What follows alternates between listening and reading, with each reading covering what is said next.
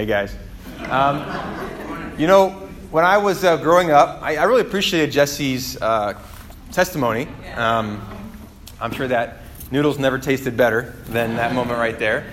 But I think we all were kind of with the people who disrupted our lives to bring us the gospel. We can remember with great clarity what that was like, as it was a turning point for all of us. For me, growing up in the church, not a part of the church, but in the church, geographically, I was located there most Sundays, Wednesdays, and other times of the week. I always knew that I was supposed to become a disciple. I always knew that I was supposed to get baptized. And so when I turned 13, I studied the Bible because that's what you do. And it's also smart to avoid mom yelling at you, at least in my situation. So I studied the Bible.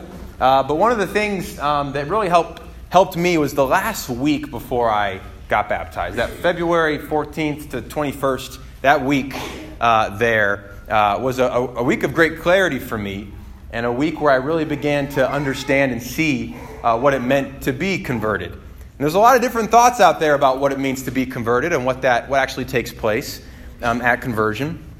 And it was a Tuesday night when I studied the Bible for the final time before getting baptized. And it was at that Bible study that I said the words that I thought I would never say, which are, how soon can I be baptized? And I said them and I meant them, which also scared me, that I got to that point with authenticity and with a genuine heart. But I was encouraged. I was encouraged to, just like Paul, perhaps, to make sure I really meant it. It's the biggest decision one will make in their life. And so on Tuesday, I was encouraged to fast. And so for 3 days, I fasted from food. I was 14, so as I look back, I was like, wow, amen, fair enough.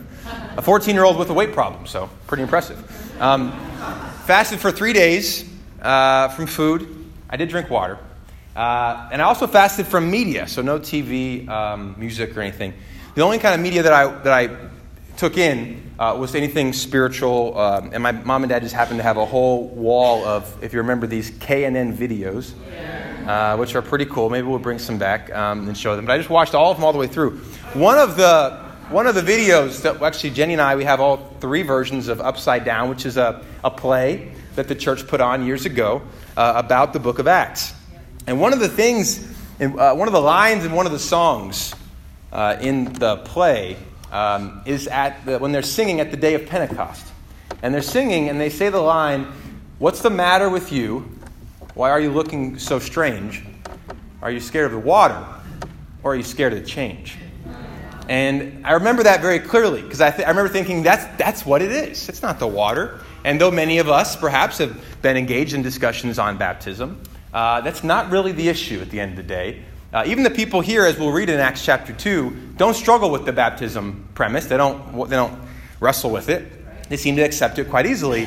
But it is that word. It is the call to change that is so difficult, not just at the day for all of us on the decision in the week and the time surrounding our decision to get baptized, but for the rest of our lives to make this decision to change. And change is not easy.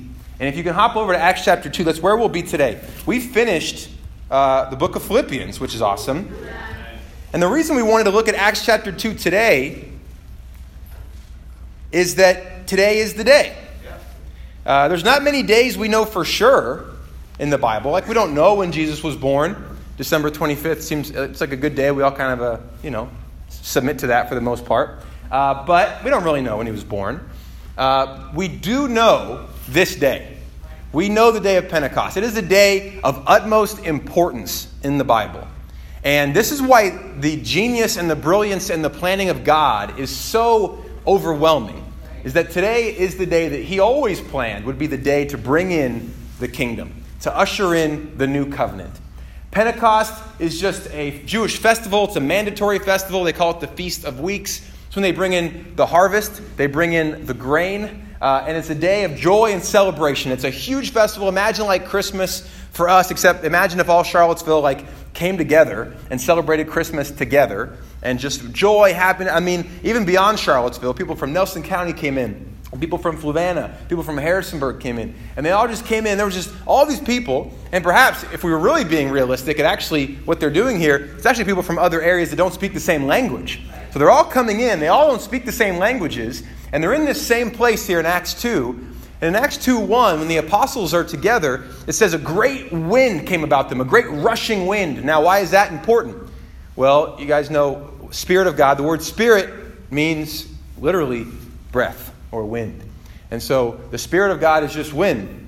It's this idea. Even when Elijah, he hears the rushing wind there in 1 Kings. I believe it's 18 or 19. And so the Spirit of God comes down on them, and they begin to do what? They begin to speak in different languages.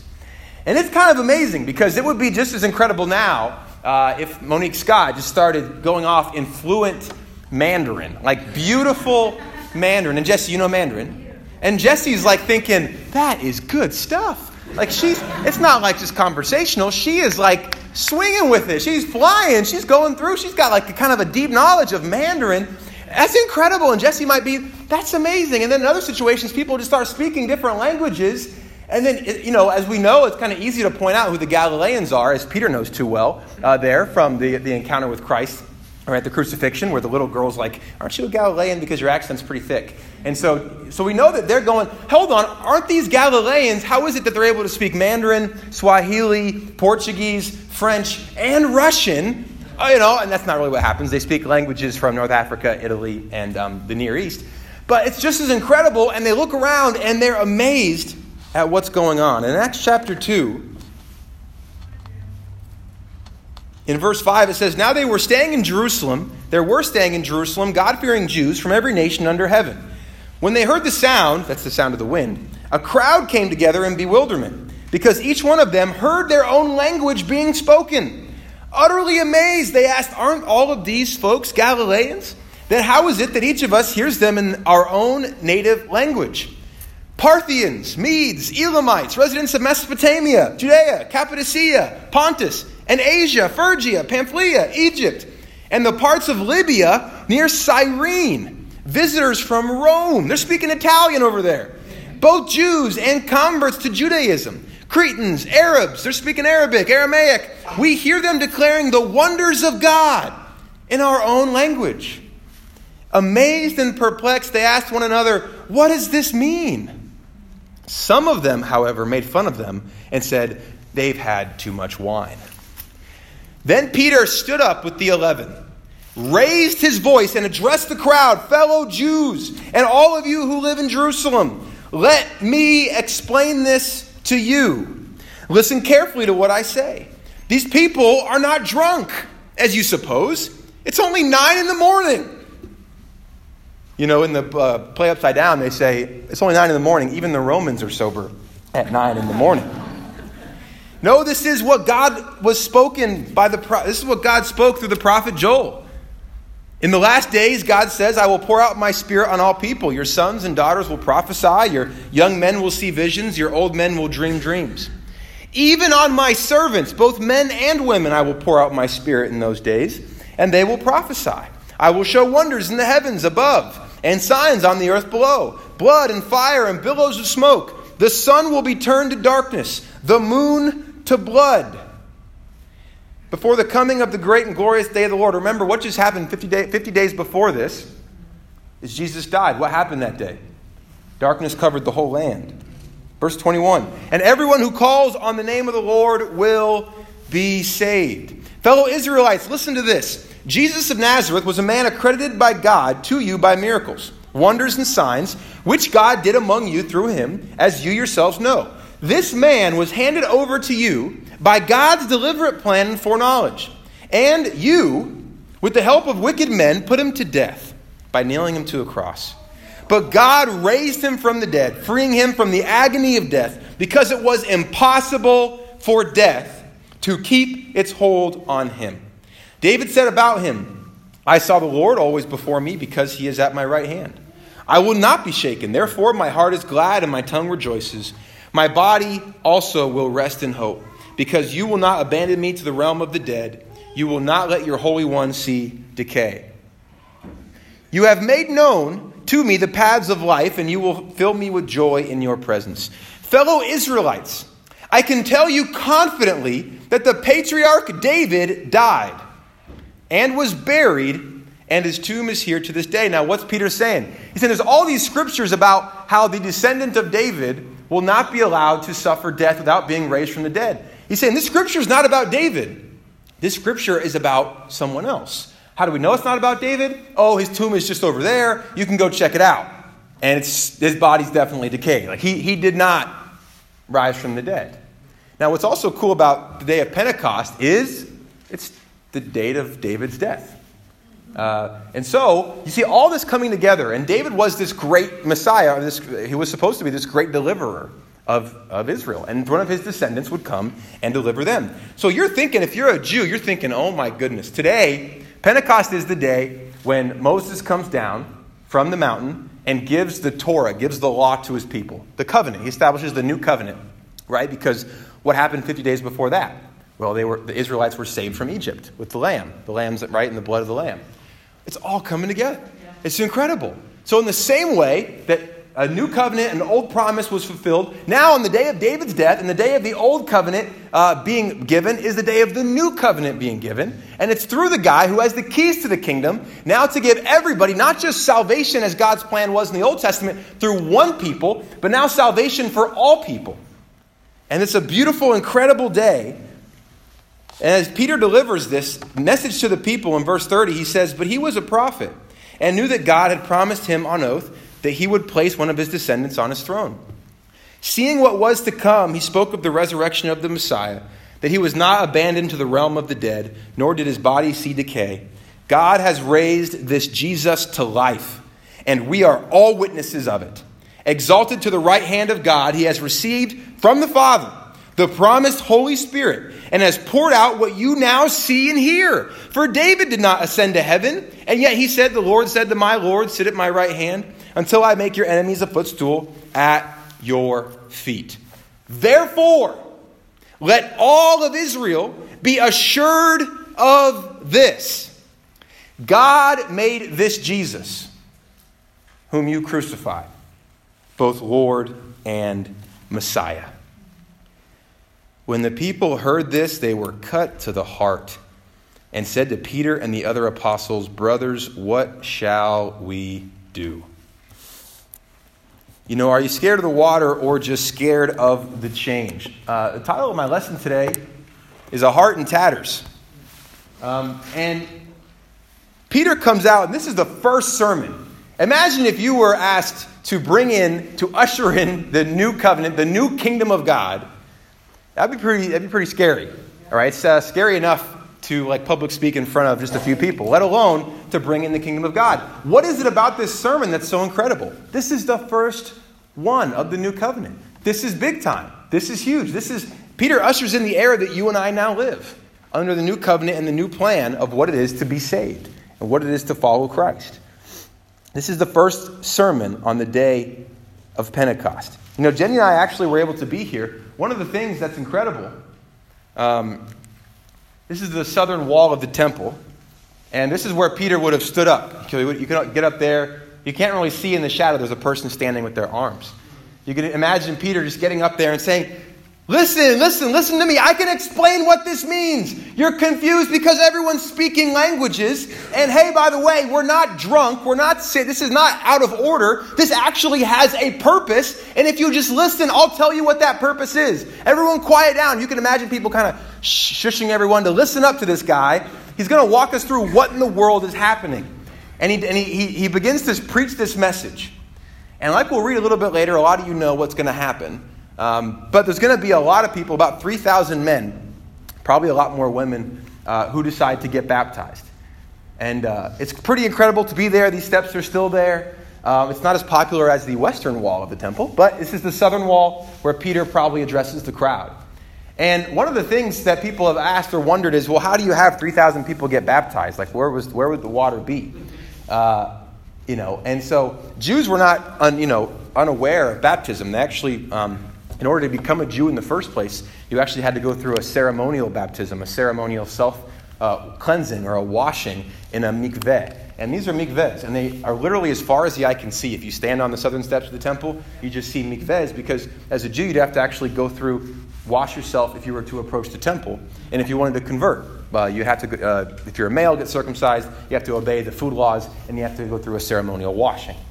So what's cool about it is you can see, I could just imagine thousands of people getting baptized here on the southern steps of the temple. That would be awesome. I mean, we're excited when there's like one baptism after church at the river, and we all go over there, and you speed there, and sometimes you're a little bit late, and you miss it, and you feel horrible because you're like, I missed it, oh man. But you caught the last song, so you step in. I've been redeemed. Okay, you hop in that last verse. But you're like, I missed the song. But it's exciting to go down to the river. It's exciting for the baptisms. We love those things. We share pictures of it. We celebrate it. It's a rebirth day. It's a spiritual birthday that we celebrate every year. And just imagine how awesome it would have been to be here and see 3,000 hear this message and get baptized in all of these mikvehs. And what a special day this would have been. It probably would have been a really important day because 3,000 people had their spiritual birthday on the same day. So every year, it was probably just a lot of encouragement cards and things like that. But amen, fair enough. This is actually what it would look like with water in it. We've talked about these things before. It's important to a Jew to be baptized into living water, water that moves, because water that is standing still is dead. And so the mikvehs actually were all running water. And so this is important for a lot of reasons. This is important to us, not so much in our baptisms. I was baptized in a jacuzzi, although the jets were on, so maybe it's living water. I don't know. Who knows?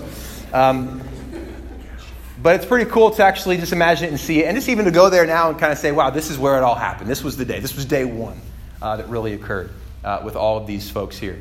And so when we talk about what this means, and so you might say, man, this is really nice, Drew. This is good historical stuff. But what does this really mean for us? And how can we really take this and apply it and really put it into our lives to this day? Because frankly, it's nice photos, but you're kind of losing me and it's kind of boring. Oh, nice. This just in. Beautiful. Okay. Got the, well, we'll save that. And so the question is, what does this really mean for us? And listen to what the people actually go through here. They hear that the Messiah that they've been waiting for their entire life, not just their entire life, for their grandparents' entire life, not just their grandparents' entire life, for generations, not only came, but he's dead. So it's over. Their chance, they've missed. And they even kind of have this response, this kind of hopeless response of, what do we do now? What's the next step? It doesn't seem like good news, right? Oh, this Jesus who's going to deliver us, he came and you killed him. I don't know about you, but I would feel like maybe judgment was coming. I would feel maybe like pain was coming, like God was going to punish me somehow for what I had done. But Peter says something incredible in verse 38. He says, repent and be baptized, every one of you, in the name of Jesus Christ, for the forgiveness of your sins. And you will receive the gift of the Holy Spirit. The promise is for you, for your children, for all who are far off, for everybody sitting in Burley Moran in 2018, for all whom the Lord our God will call. This is a very thorough promise. And it's meant to be able to shine light in every corner of Satan's accusations toward us. But one of the things we have to take a good look at is this word repent. What does it really mean to repent? This is the challenge. That's the line, right? Scared of the water or scared of the changed. Repentance is just to change. It's to be transformed. It's to transform yourself. Repentance is incredibly difficult. Repentance is not popular. If you remember in Acts 26, 17 actually, when Paul preaches repentance to the Jews, what do they try to do to him? They try to kill him. When he tries to, so he was preaching a lot of good stuff. And you probably noticed that on campus or at your high school or with your coworkers. Oh, I go to a church. That's very nice. It's cool that you have a church. Oh, and we serve the poor. Very, very nice.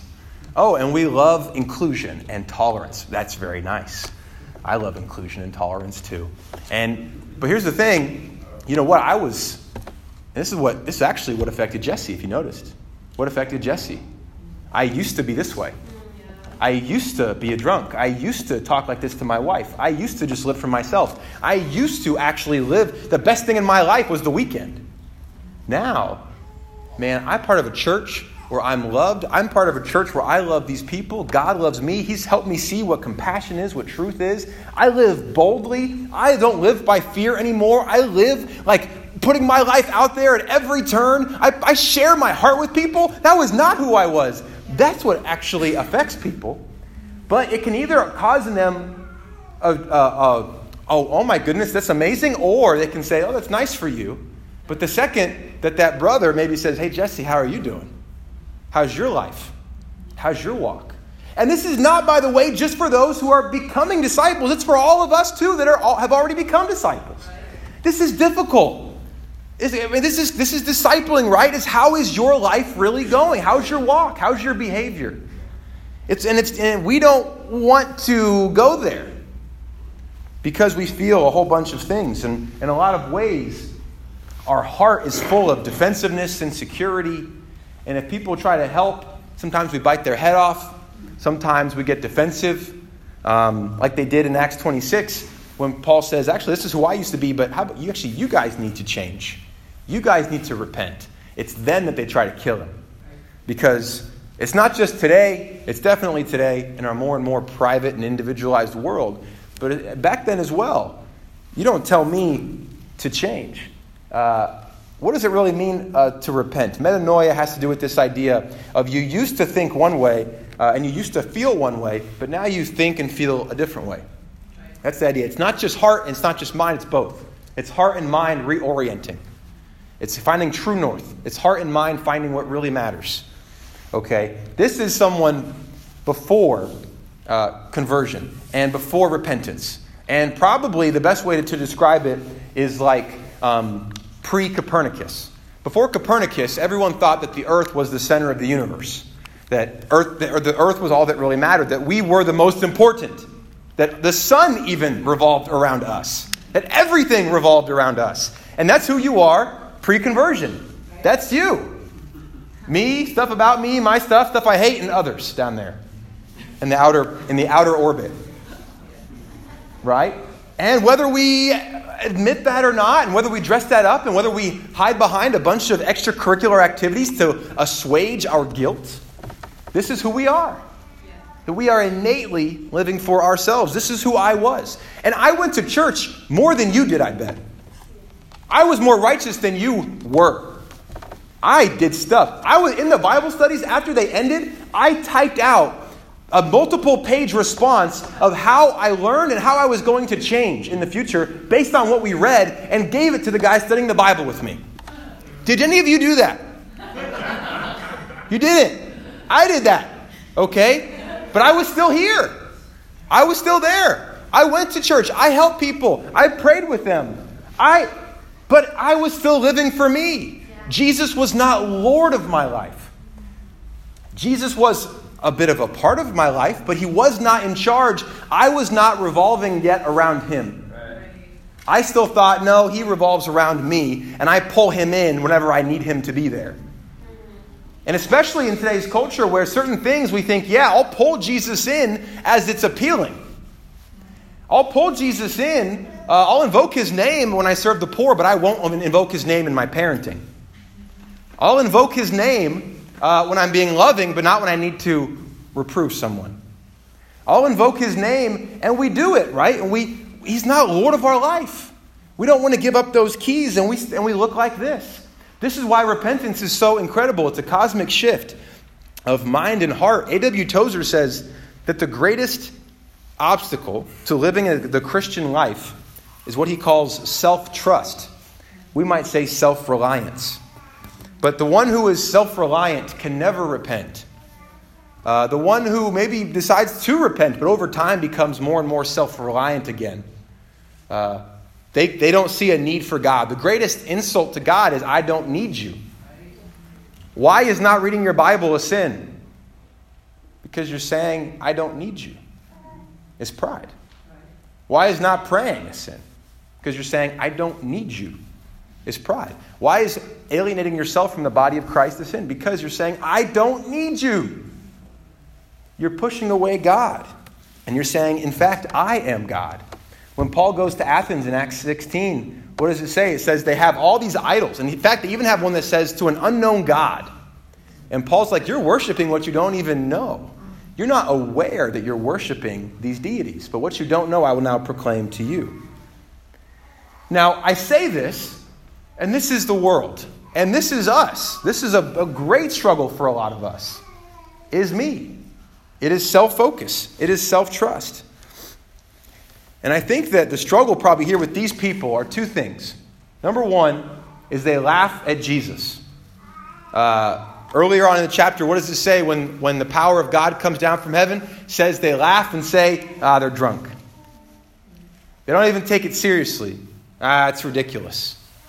And I think for those of you today who are sitting here reluctant to listen to Christ, reluctant to repent, reluctant to have a Bible study where you talk about the real things, you are laughing at Christ. You're saying I could be giving and loving and forget about it. It's ridiculous. You're crazy, Jesus. You're crazy. You're saying that I'm going to actually want to do good. You're insane. I'm the worst. Have you met me? I could never do that. I could never even make that happen. You're saying that you're going to actually forgive all my sin? Ha! You don't even know my sin's horrible. I've done so many things. You could never love me. Forget it. This is crazy. And you could scoff and laugh and reject Jesus. And then you begin to live a life enslaved to fear.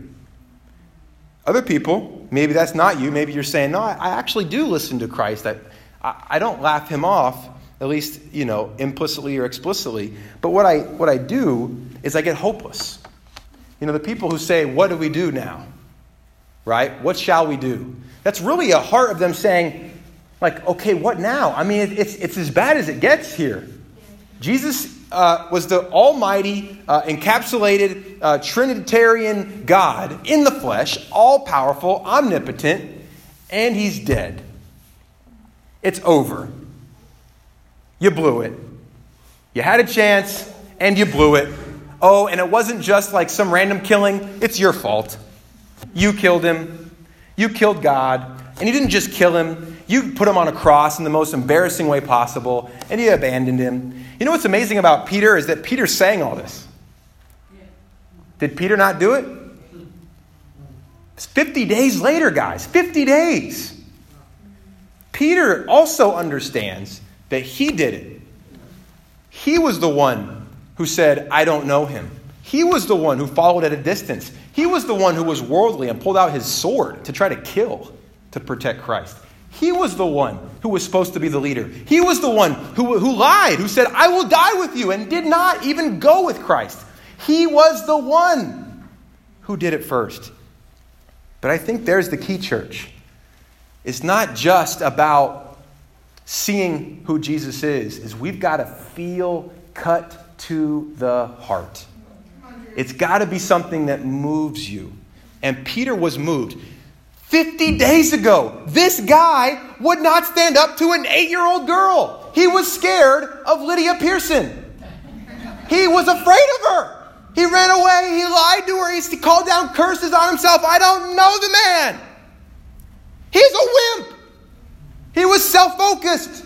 He had a jello for a backbone. And 50 days later, he is preaching to thousands.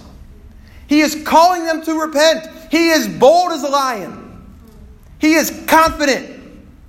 He is not saying, hey, you sin, I sin. We all sin. If you want to follow, we meet on Sundays.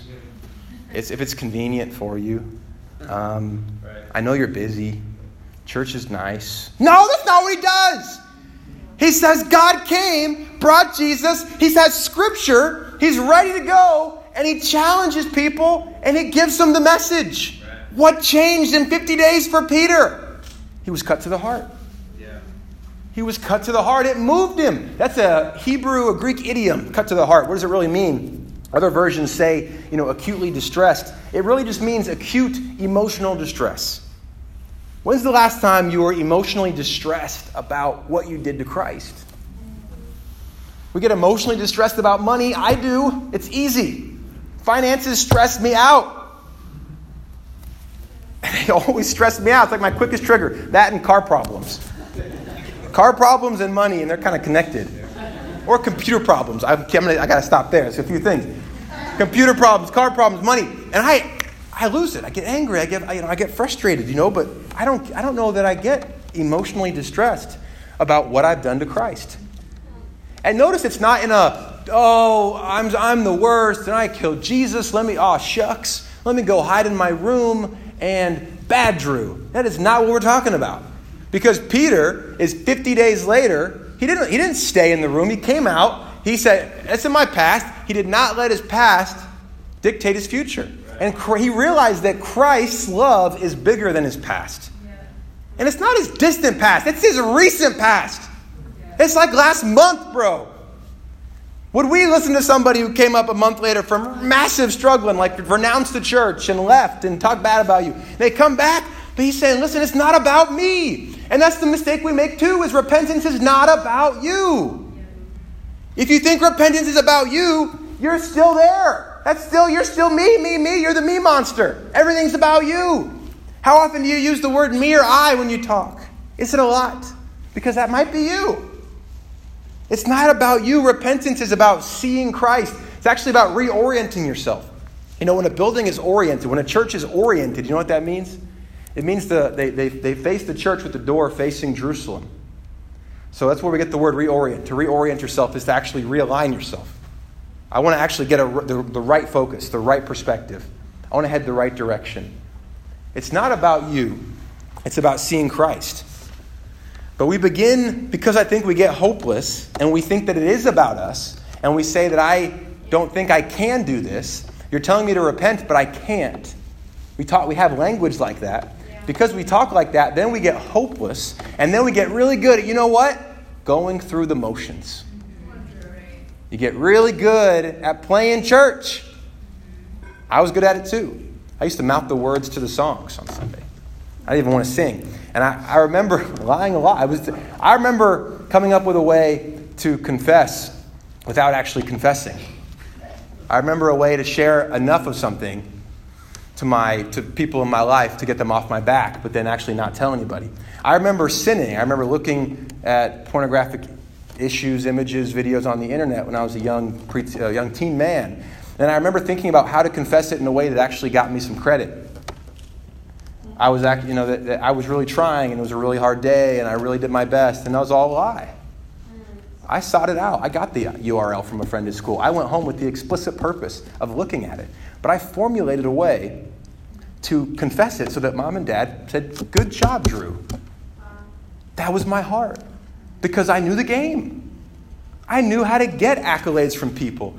But when I came to church, I didn't feel anything. I didn't think. I wasn't cut to the heart. It wasn't until that last week, February 14th to February 21st, 2003, when I saw the cross and what I had done to Jesus, where my heart was pricked. And church, our hearts shouldn't be pricked just once in our whole life. This has to be a continual thing. And our hearts get hard over time. And they start to look like this. And we try to Band-Aid it. We got real fissures in our heart. And we say, if I just go to church, it'll all be okay. Hey, coming to church is great.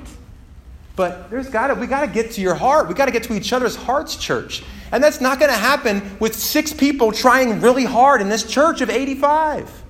It's got to be 85 of y'all doing it. Yeah. It's going to wear those 6 out. Yeah. And they're going to get bitter at you. You don't want them to be bitter at you. This only happens, church, if we all strive to help each other. And it begins with denial of self. What if one of you decides to deny yourself? In church today, to decide to go up to someone to fellowship even when you don't want to. What does that do to them? Well, they think, man, that's encouraging. That really helped me. I'm glad that they did that. You know what? I wish I could do it. And then it's infectious. Right. But if we all start thinking what's best for me, then it dies. And the only way that we can actually have that heart, and this is the beauty of it, because the world teaches this. The world teaches selflessness. The world teaches, help each other, be nice and all that. But they do it. They say, do it for you. Do it for your own self. No, we're not doing it for ourselves. We're doing it for Jesus. To this you were called because Christ suffered for you, leaving you an example that you should follow in his steps. No deceit was found in his mouth. No sin he committed. When they hurled insults at him, he did not retaliate. When he suffered, he made no threats. Instead, he entrusted himself to one who judges justly. He himself bore your sins in him on the cross so that you might die to sin and live for righteousness. By his wounds, you have been healed. 2 Peter 2:21. It's not about us. He left us an example, letting us see that he died for your sins so that you would die to your sins. You don't have to die for your sins. He did. But what he's hoping is that you're so shaken up by his love for you that you would die to your sins. And the reason that you would fellowship with the guy sitting by himself or the sister by themselves, the reason that you would go to an event this week that you don't really want to go to, or the reason that you would get help in your marriage or get help for your kids, whatever, the reason you would is not because of us, because Jesus left you an example. And that Jesus entrusted to himself over to one who judges justly, that Jesus was selfless even in his death, and that we've had that example for our own selves. We get really good at playing church. We get really good at being superficial. Let's see if the scripture's next. It is. This was my, I love Joel. Joel's one of my favorite books of the Bible. It was my scripture on my letter jacket in high school, this scripture here. One of my favorites, Joel 2:12. Yet even now, the Lord says, return to me with all your heart, with fasting, weeping, and mourning. Tear your hearts, not just your garments. I love this. If you grab the NIV, it says, rend your hearts and not your garments. This is actually whom Peter quotes today. Did you notice that? He quotes Joel. Joel is the big prophecy guy. Joel's the Pentecost Old Testament prophet. And even back then, years before, what's the problem? You know, when people would sin, what would they do? I sinned. Let me tear my robe so everyone can see that I've sinned. You can see that in a lot of, in the Passion of the Christ, when Jesus says, yes, I am the Son of God, and you'll see me coming on the clouds of heaven. The old high priest does what? He tears his robes. My heart is torn. Everyone look at what I just love God. I'm awesome. It was outward, right? It was a way to show that you are feeling it. Joel says, listen, I see that you're tearing your clothes. God wants you to tear your heart. God cares about your heart, because the heart is the seat of emotions and thinking. Your heart matters. Paul says, I beat my body, make it my slave, so that after I've preached, I myself may not be disqualified for the prize. Paul realized, I could preach. Church, I realize that I am at risk of going to hell. I could preach this sermon, go home today, and I'm at risk of sinning. I am at risk of betraying God. I am at risk of doing all these things. And then still, my heart is hard, my heart is jaded, and my heart is given over to the evil one. And God says, listen, rend your hearts, not just your garments. Are you going through the motions, church? Are you superficial? And maybe you aren't meaning to. I know we do care a lot about that. But ask yourself this really tough question. Are you just going through the motions? Do you go to a devotional just because you know you're supposed to? Do you go to church because you know you're supposed to? Do the optional events the church has, they don't make your list, because why do optional things? Why would I do that? If the church does something that you don't want to do you not do it because you don't want to? If a friend needs you, but you don't help them because of fear of inadequacy, or you really only like people that are going to help you or benefit you, or have you allowed yourself to become egotistical again, egotistical? Have you allowed yourself to be self-focused? Are you just going through the motions? Now, this is not an easy thing. And I'm not saying every day. This would be emotionally exhausting if every day, you woke up and were like, I feel the Lord, every morning, I just feel with the Holy Spirit. I mean, it's hard for me. I have to sing 3 songs, go on a walk, pray, then I struggle with that. Then I pray again. Then I listen to maybe a podcast or a sermon, and then I listen to a couple more songs, and then I pray again. And you know what? After an hour, it was hard. I'm not sure that I really even prayed when I'm feeling. It was difficult. And so I'm not saying that every day. I'm not good at this. I'm not expressive. I'm not, Mr. Feely Pants. I'm not that guy. I just feel the Lord today. I don't like that. I don't like those things. I'm not that guy, okay? And so it's not easy for me. But here's the thing. Repentance is not about my conduct. Repentance is not about my performance. Am I reoriented toward God or not? What are you focused on? And that's the challenge today, is shifting from the first goal is your heart in tatters? Are you cut to the heart? Is your heart in tatters? Because then you won't stay there. You'll actually shift to what really matters. And that's the goal, is that you're first of all, how's your heart? Is your heart solid as a rock? Yeah, I sinned, so what? Yeah, I did that, so what? Is your heart hard? Do you really see what Jesus did for you? It will take time. We cannot throw pebbles at this tank and hope that it'll render it, useless. We have to match it with the same amount of firepower. Yeah. And church, I think this is a big one for us. I think we spend a lot of time in the things that we care about, and we don't spend the time. There's no substitute for time with God. There just isn't. I wish I could preach a sermon today and you could be like, wow, that counts as 8, scripture, spiritual hour points with God, and now I'm recharged. Now, these things are nice. These things are helpful. But we don't have time to read the whole book of Acts, but notice what they do right after. What do they do right after this? They devote themselves to the reading of scripture, to the fellowship, to the breaking of bread, and to prayer. They devote themselves. These people are Italian, North African, Saudi Arabian, and you know what? Who knows that they even are? Maybe the language thing faded. I'm not sure if they were still conversing in these languages or not. But they're there, and they're together, and they're devoting themselves to these things. It says they even sold their houses and set the money at the apostles' feet.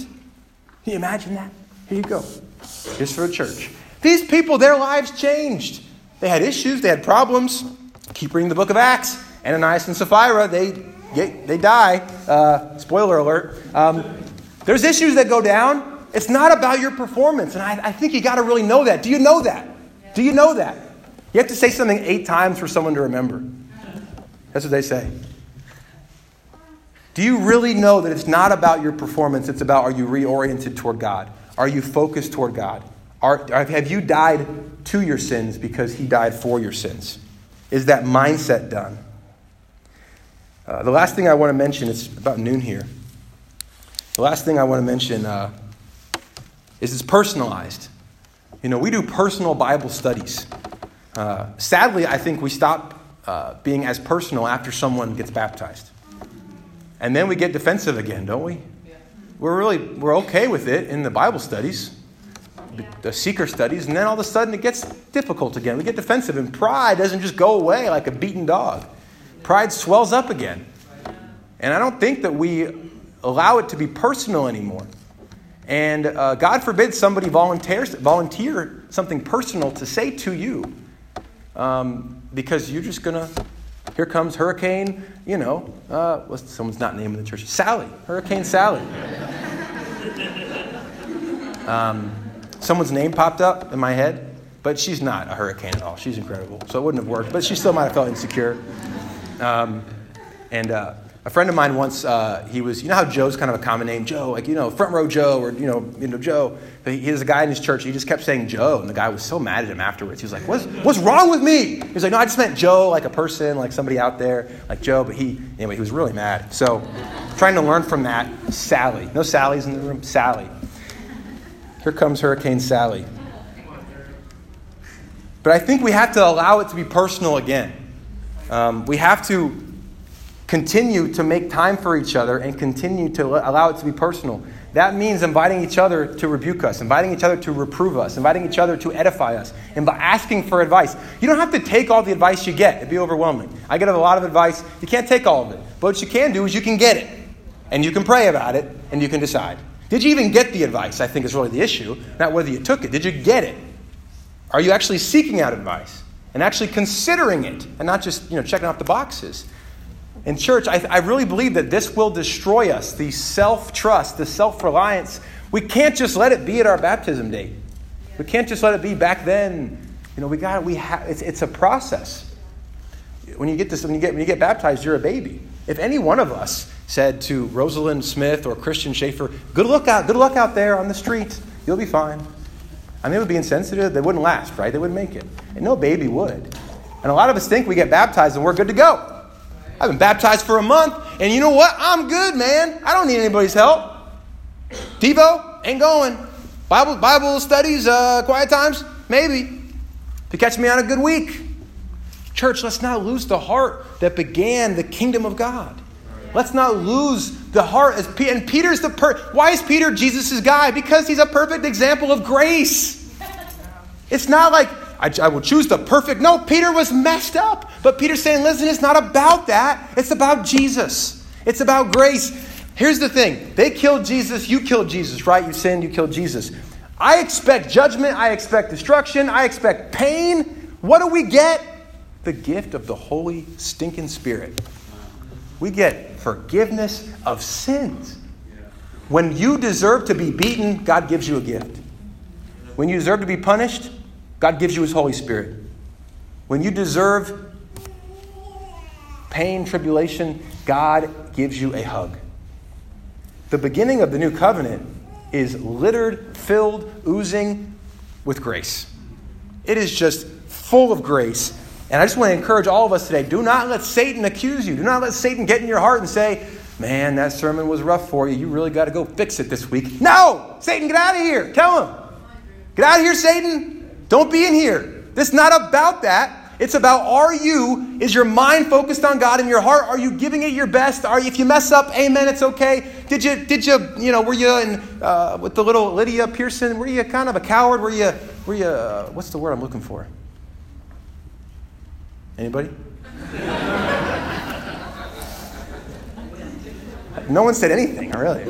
That's something. It's like one of those Mad Libs, right? Put the word in. But maybe you messed up this week. You probably didn't have your quiet times the way you should. But I just want to encourage you, church. It is not about that. It's about being cut to the heart, and it's about refocusing, reorienting, and focusing on all that matters. Right. All it is allowing God to be the center of the universe. Yeah. Let the sun do his thing and be the center of the universe. All you got to do is just not fall out of orbit. Yeah. You got to circulate. Just let him be. Let him have his gravitational pull. You will be fine. Let him be the sun. But if you try to be the sun, it's not going to work. We got to let Jesus be the sun. And there's hope. Christ is bigger than your past.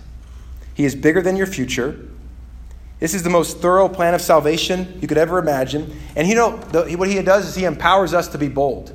You can go out today and share your faith. You can. And they could kill you, but it wouldn't bother you. And I think sometimes some of us, we become afraid of death again. And I think if you're afraid of death as a Christian, you're missing out on what it really means to be a Christian.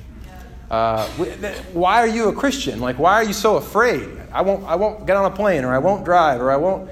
A lot of us, we have these things, these fears of dying, but we're Christians. I don't get it. The reason that Paul and Peter were able to preach the way they did is they believed what they were preaching. They believed in the resurrection of the dead. They believed in Jesus. And not that, if I die, I'm just going to come back one day. They believed that what they were saying was worth death. Yeah. We cannot, and Bobby's probably going to touch on this, in Acts 3 and 4, we cannot help but say what we really believe. So I'm not going to go out and say, hey, you guys better go talk to people, because it's not going to work. I think the real thing is, do you believe it? Are you cut to the heart? When you're cut to the heart, you'll share your faith. Yeah. When you're pricked, when you're acutely emotionally distressed, You'll share it with somebody. You'll invite someone to church. And I want to close out with a hymn by Charles Wesley. This will be the last thing I say. You're like, yeah, right. Keep saying that. So 3 or 4 more hymns, and then we'll close out. On the day of Pentecost, it says that they, when they had the Holy Spirit in them, tongues of fire. It looked like tongues of fire. And so Charles Wesley writes, "The pure celestial fire to impart, kindle a flame of sacred love upon the mean altar of my heart. There let it for thy glory burn with inextinguishable blaze, and trembling to its source return in humble prayer and fervent praise.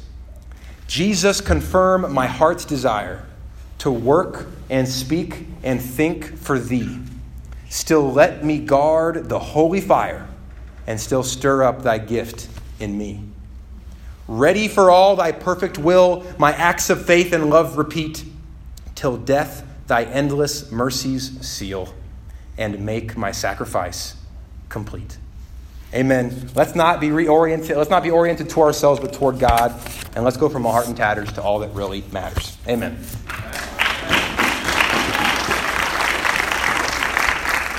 I did just want to announce, singers, it's okay. Yeah, it's fine. I just want to announce our total for special contribution. And so today's the day of Pentecost. It's a day of celebration. It's a day to celebrate what God has done. And so we just wanted to be able to announce this to celebrate. People can always give. If you get, don't let Satan accuse, like, oh, it's over. You know, it's giving to God. Your giving is first and foremost to God. You can give next week. You can give next month, whatever. But we just want to say thank you to all who have given. Thanks for the generosity of the church. This money is going to go to local missions. And so we just want to thank you for all that you've done to sacrifice. People giving 20, 25 times their regular contribution in some cases. And it's just incredible. And we just want to thank the church for all the giving. And Jenny and I are grateful to be here. We love being here. We're grateful to hire Seth and Amy and bring them on in the fall for the first time ever. This money's going to go toward helping that. And so we just want to say we love you guys. We're grateful to God. We're grateful for all that he continues to pour onto us and give us immeasurably more than all we could ever ask or imagine. And so with that being said, okay, I just noticed. So I got, where's Vicki? There's Vicki. I think this is, so your total, is that from recently? Did you talk to Paul recently on that total? Because he gave me a different total a few days ago. All my total is just brown checks and cash. So okay. He might have given you a total based on cash. Beautiful. That's what I needed to hear. Okay. I'm going to cut the recording at this point. If you're listening on the podcast, praise God and thank you for hanging in there.